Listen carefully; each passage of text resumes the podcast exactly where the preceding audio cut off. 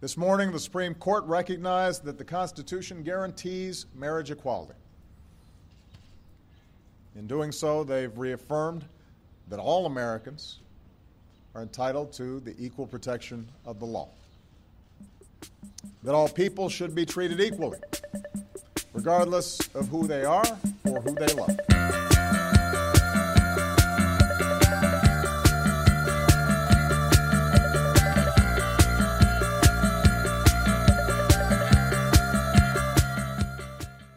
James Baldwin dijo que amar a alguien y ser amado es un tremendo peligro, una tremenda responsabilidad. El descubrimiento de la propia preferencia sexual no tiene por qué ser un trauma. Es un trauma porque es una sociedad muy traumatizada. El matrimonio es un símbolo de amor, de compromiso y también es un vínculo jurídico. El gobierno cree que el matrimonio es tan esencial para nuestra sociedad que le da a las parejas casadas beneficios y protecciones jurídicas que mantienen a las familias unidas. Desde octubre de 2022, el matrimonio igualitario es una realidad en los 32 estados de la República Mexicana. Desde 2015, el matrimonio igualitario es posible en Estados Unidos. Hoy quiero platicarles sobre el camino hacia el matrimonio igualitario en Estados Unidos, y para ello he invitado al abogado que hizo esto posible. Durante más de 40 años, Alphonse Gerhardstein ha litigado causas en todas las áreas de práctica de los derechos civiles, incluyendo los abusos policiales, las condenas injustas, los derechos de los presos y los derechos de la comunidad LGBT. Un aspecto central de su trabajo es la búsqueda de reformas significativas y duraderas. Para Gerhardstein no se trata solo de buscar y obtener indemnizaciones o acuerdos monetarios para los clientes. El objetivo ulterior es dejar a la ciudad o al organismo gubernamental de estos mejor que antes, lograr verdaderas reformas buscando el origen del problema y trabajando para remediarlo, de modo que la próxima persona tenga menos probabilidades de sufrir abusos. En su trabajo por los derechos de la comunidad LGBT, Gerhardstein fue el abogado principal de Obergefell contra Hodges, el caso de la Corte Suprema de Estados Unidos de 2015 que estableció la igualdad matrimonial para las parejas del mismo sexo en los 50 estados. El viaje hasta el Tribunal Supremo se relata en el libro Love Wins, The Lovers and Lawyers Who Fought the Landmark Case for Marriage Equality de David Sensiper y Jim Obergefell. Sin más preámbulo, la conversación con Alphonse Gerhardstein. Al, welcome to Upstanders. Thank you so much for joining us. I would like to begin this conversation asking you why law? Um, was there any particular moment or situation that drove you to become a lawyer? Well, it was a, a very specific uh, period in time. I uh, uh, worked on a chicken farm that my dad managed for a large uh, supermarket chain, and I saw him get fired without any uh, due process, without any uh, respect for his rights, and at an age when he couldn't get employed again. So I resolved at that point that uh, maybe I should spend my time uh, trying to help people in uh, marginalized situations so that they had more rights. Oh, that's that's interesting. And uh, was it always clear to you that you wanted to become a civil rights lawyer? Because I think in law school we have like a diversity of different topics and um, like classes that we take. Uh, were you always sure that you wanted to become a civil rights lawyer? Yes, I, I was. In fact, I was so um, opposed to big law and to the ideas that uh, to, to, the whole notion that that the law really embraced power and helped reinforce those who hold power. I actually refused to take the LSAT, which is the test that you have to take in order to get into law school. Yeah. And I argued that it was a uh, tool of big corporations just to sort out people who were rebels. Uh, and I applied to law school without taking the LSAT. And NYU was the only school that even noted my uh, application, and it encouraged me to apply for a public interest uh, scholarship, which I ended up getting and went to law school uh, and was able to, uh, you know, get a really good legal education without any debt. And that was what that was the most important thing to being able to be a civil rights lawyer is not to drag a giant amount of debt around. Yeah, of course. And I think that's really interesting because uh, there are still a lot of uh, in law school here in Mexico and of course in the US there are a lot of uh, topics relating the exam, the LSAT uh, the rankings uh, of, schools how how we perceive how a good education is um, is perceived in an institution or by an institution and by others not so much um, uh, but well, yes in, but I uh, the point is that typical legal education reinforces the status quo. And people in law school learn to help those in power stay in power. And a civil rights oriented education helps use the legal principles to fight that whole notion, to shake up the status quo, to embarrass those in power into yielding some power to those on the margins. And that's what I've been trying to do. Yes, and I think that's really, really important right now to question the society and the different mechanisms that we uh, work with when we are studying and we are becoming lawyers, specifically in, in, the law in a law degree. Um, I would like to ask because you have been able to litigate cases relating uh, the use of police force, uh, the reproductive rights, LGBTQ rights, and I would like to ask how do you choose those cases? How do you select from all the topics and all the issues that are happening right now in the US and in the world? How do you choose your um, your clients? Well, when I uh, first started, I was doing a lot of employment law, and that was very fulfilling because you're I was always representing the employees. But along the way, uh, uh, most of my work was in federal court, and the court from time to time would ask me to take a prisoner case because the prisoners didn't have any representation and they were raising really important issues. They were raising First Amendment religion issues, they were raising issues of excessive force, they were raising issues of healthcare. And the more I learned about the plight of prisoners, uh, not only in the prisons in Ohio, uh, when I started, had about 16,000 prisoners, and, and now it's got 50,000 prisoners. Uh, but I also learned about the plight of people in jails, and there were many, many people in jails that are also in trouble.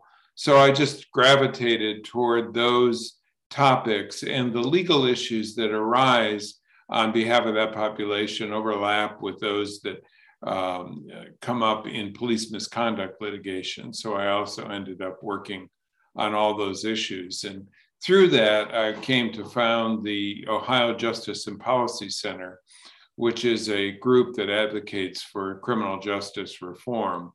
And we work on police, jail, prison, uh, issues uh, to this day and, and seek legislation and rules that will improve the conditions of those in all those areas. Uh, but it's a tall task. There's a there's a lot of money and power that has gone into uh, keeping people in a terrible situation on the street and in in lockups. Yes, and a big part of your work has to do with gay rights. Actually, I was able to know about your job because of the Netflix series Amend, where you talk about how uh, Ohio, specifically Cincinnati, how conservative and unsafe it was for gay people to be there. Um, can you talk a little bit about that historical context? How how was it, and a little bit about the cases that you're litigating uh, regarding LGBTQ rights? Yeah, it really uh, was a very, very hostile area for gay people. And I came to know that quite personally because my brother uh, is gay and he married uh, in a Unitarian church uh, a man up in Cleveland. And that man at the time uh, was working for the Catholic Church in an girls school as a music director. And when my brother moved in with him, uh, the Catholic Church fired uh, his partner and it was uh, very upsetting and to all of us. And I went up and represented um, his partner in a, a hearing uh, before the vicar of education for the Cleveland Archdiocese and didn't make any progress at all, lost uh, on all grounds. but our mother was uh, protesting out on the street at that time, and it kind of fired us all up to to keep on the fight. And and I just took cases of other ministers who were thrown out of their churches and out of their pulpits, and I took cases of employees who were uh, discharged after being outed. And I was losing everything. I mean, I don't think I won one of those cases because there were just no hooks. I tried arguing that the uh, employee handbook created a contract, and that didn't work, and tried other things until I got to a couple of cases uh, with public employees. The 14th Amendment guarantees equal protection under the law as far as state uh, encroachment would be concerned. And I argued that discharging a public employee because of gender identity or discrimination based on sexual orientation was illegal and actually prevailed for the first time on a couple of those cases. So that gave us some traction and uh, gave us some hope. But I was always trying to get civil uh, rights in terms of employment opportunities, public accommodations, those types of, of, of civil rights. And when Evan Wolfson proposed that we reorient all of our advocacy around um, uh, around marriage, I thought it was nuts. I thought he was totally off base. I thought it would divert us from uh, fighting for true equality, uh, and uh, and it turns out that he was right and I was totally wrong. And I eventually uh, joined him in the effort to get gay marriage. And it was turned out to be a very uh, persuasive and convincing thing uh, to the courts and to the public, which surprised even me. Yeah, and uh, well, here in law school, I've been able to learn about these cases that went uh, before uh, Obergefell uh, for example, Lawrence v. Texas and Bowers. And uh, especially, we, we approach them in a philosophical way and how uh, moral is, uh, is identified with law many times. Uh, for example, the dissenting opinion in, in Lawrence v. Texas of uh, Justice Scalia talking about how it wasn't moral and how there was like an agenda going um, in, in, the Supreme Court. Uh, how how do you deal with those kinds of arguments that go uh, that are more concentrated or focused on a moral uh, dealing with with uh, gay rights cases? I think it's really difficult because it, it concerns not only law but also a lot of cultural uh, and moral dilemmas. Um, yeah, I, that's a good question, and I think it's something that we need to stay alert to as lawyers and as keepers of our founding principles uh, because uh, we're not in business as lawyers and as public servants, if you're on the government side, to reinforce just public morality, whatever religion or whatever uh, religious group happens to be in power. We should be protectors of broader principles than any doctrinal principles. And when you see the billboards that say marriage is one man, one woman, that's uh, embracing just one uh, religious doctrine. And I also represent a lot of abortion providers. And, you know, many, uh, many of us think that a lot of the restrictions on abortion are really codification of religious doctrine, of, of Catholic, uh, you know, teachings rather than really embracing broader principles that have secular roots in in in the equal protection notion or the due process or privacy notions. Uh, and to, to finding that line and preserving it is sort of a constant struggle. What's interesting is that there is a very strong thread in american constitutional law of, of respecting religious rights. And sometimes that comes up in favor of minority religions. Like some of the original First Amendment cases were peyote cases, were cases involving Native American peoples and their right to smoke marijuana uh, as part of their religious rituals um, long before, you know, at the time and even today in the federal level, marijuana was a scheduled, you know, one drug. So, uh, and yet the court protected that. So, finding the right line where you are embracing free expression, you're not establishing state religions, and you're not imposing a majority view on everyone else uh, is a challenge. And uh, we've done a terrible job of, of walking that line. And instead, uh, especially in more recent years, have simply embraced evangelical religious ideas as if they are constitutional notions. And it's really set us back. Yeah. Yeah. Um, uh, moving on a little bit about uh, Obergefell. Hodges, can you share with us a little bit how did you find out the story of Jim and John, and how did you decided that you uh, wanted to litigate this case? Um, can you can you share about this a little bit, please? Yeah, well, let's let's talk since your audience is partly law students. Yeah. Think about what makes a good case. I do civil rights litigation. My job is to take my client's arguments and go to the front of the pack.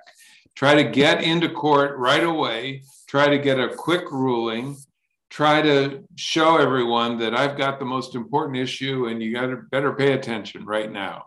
So what does that mean? That means first of all you have to have the the makings of a of a temporary restraining order, something that will require the court to act promptly uh, secondly, you have to have a story that will attract attention. People will care about your story. It can't just be about money.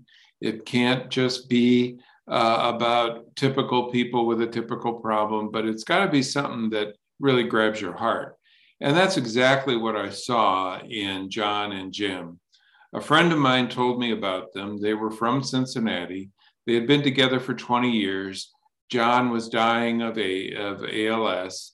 And uh, they decided they needed to get married because now there were nine states in which it was legal.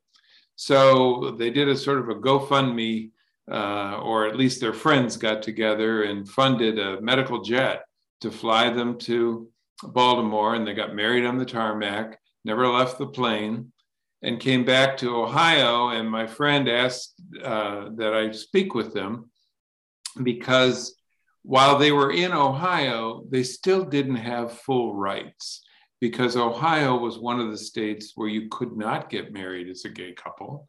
And not only that, your marriage would not be recognized. If you got married where it was legal, like Maryland, came back to Ohio, it would not be recognized by the state of Ohio.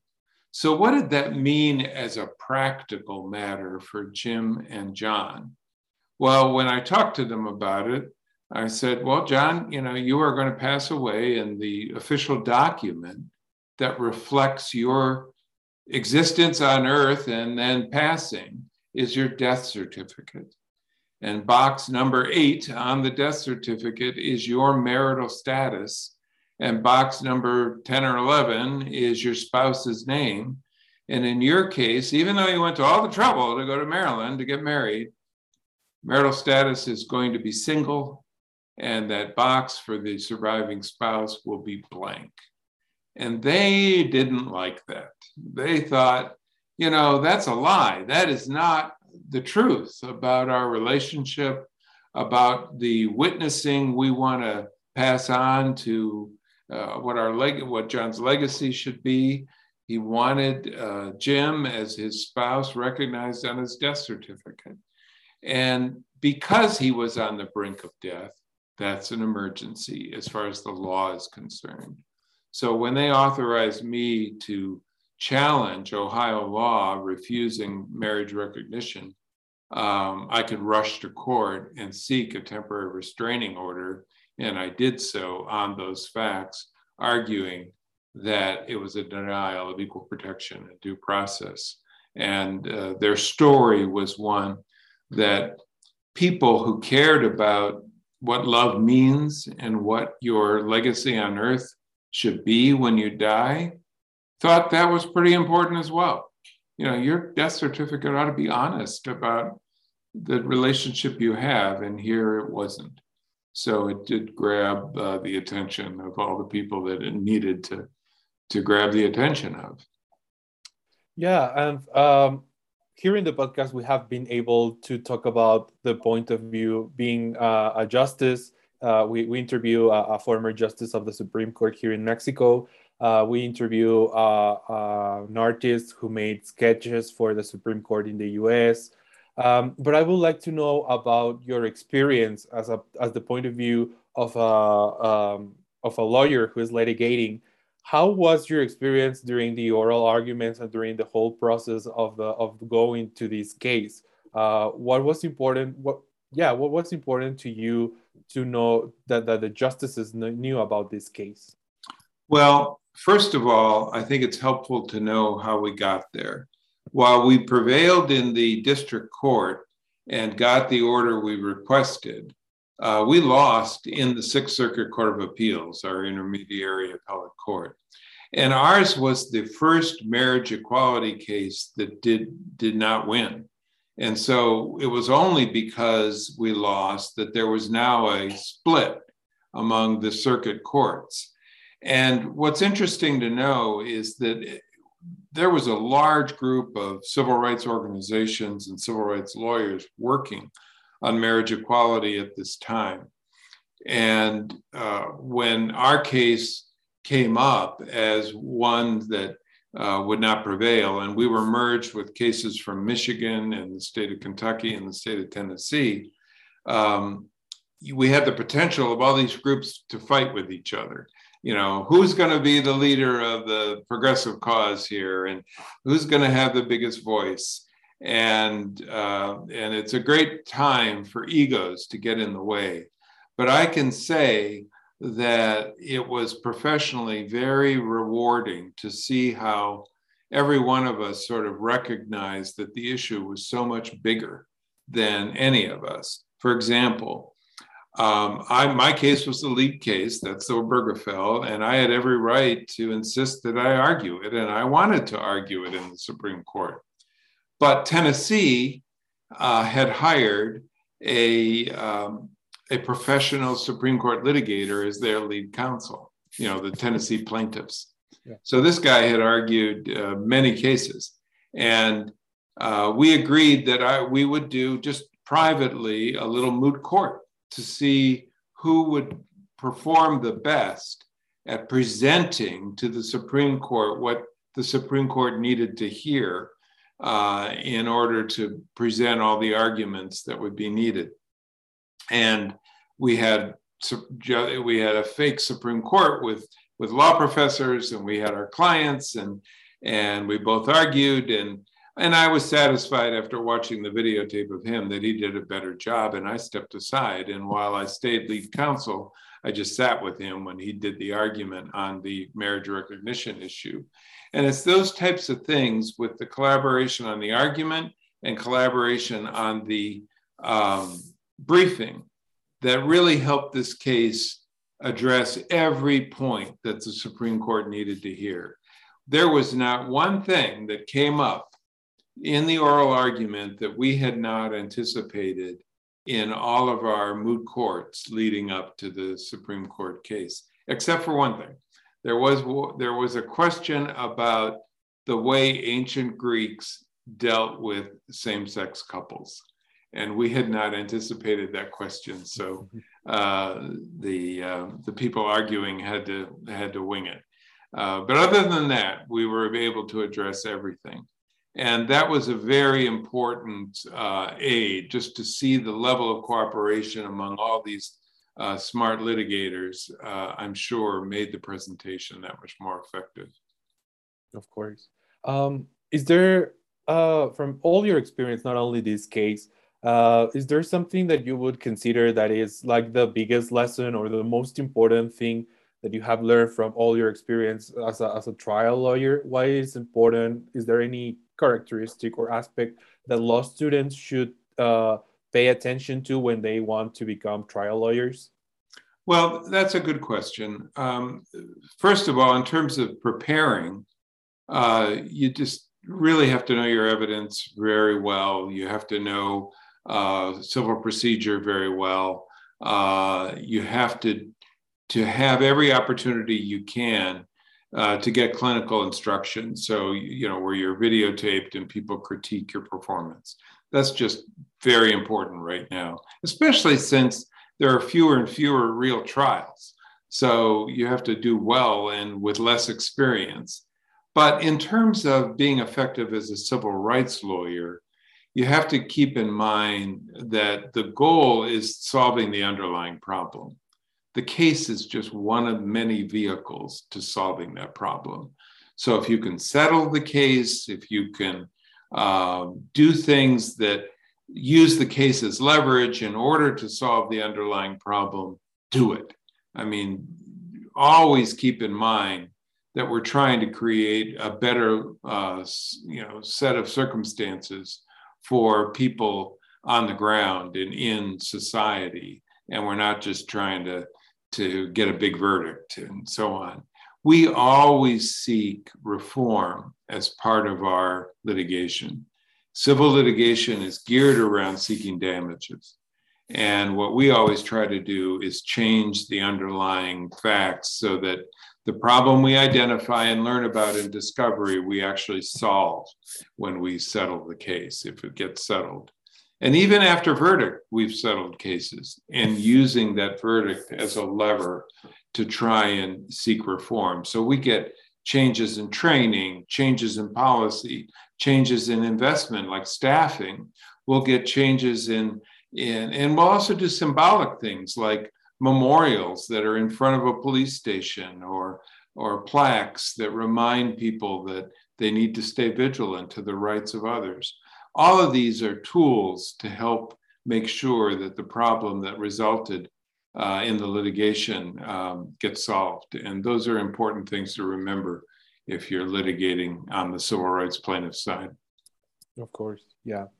Um, finally, I would like to ask you uh, for example, here in Mexico, uh, some months ago, uh, uh, same-sex uh, marriages were permitted by law in all 32 states uh, here in Mexico, which was a very important thing for us here in our country. Yeah, congratulations! But, thank you. Yeah, it's it's something good. Um, but for example, in the U.S., I saw, for example, last year in the Dobbs decision that some justices talked about, in fact, uh, Obergefell as being wrongly decided, and there are happening a lot of things uh, right now. Is there any particular issue or case that you would recommend us uh, law students to uh, keep our eyes on or to focus on? Um, because I think there are happening a lot of things right now in, in civil rights um, in the civil rights area.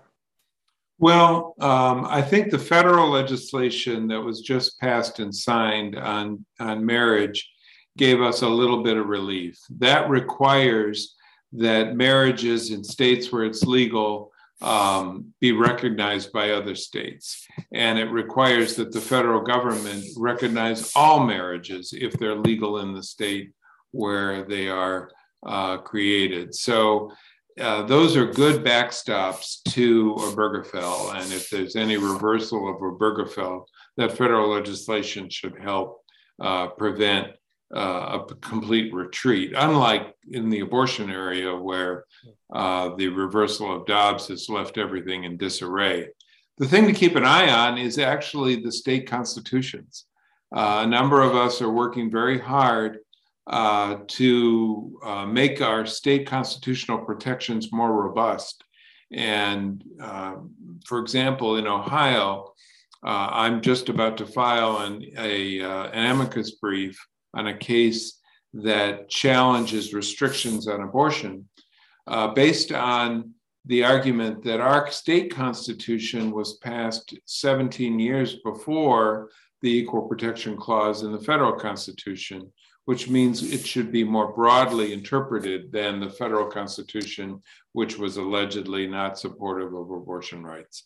And it's arguments like that, which are popping up all over the country, in states all over the country, uh, that give me hope that we will still preserve um, rights that were once fundamental under the federal constitution by using state constitutional arguments.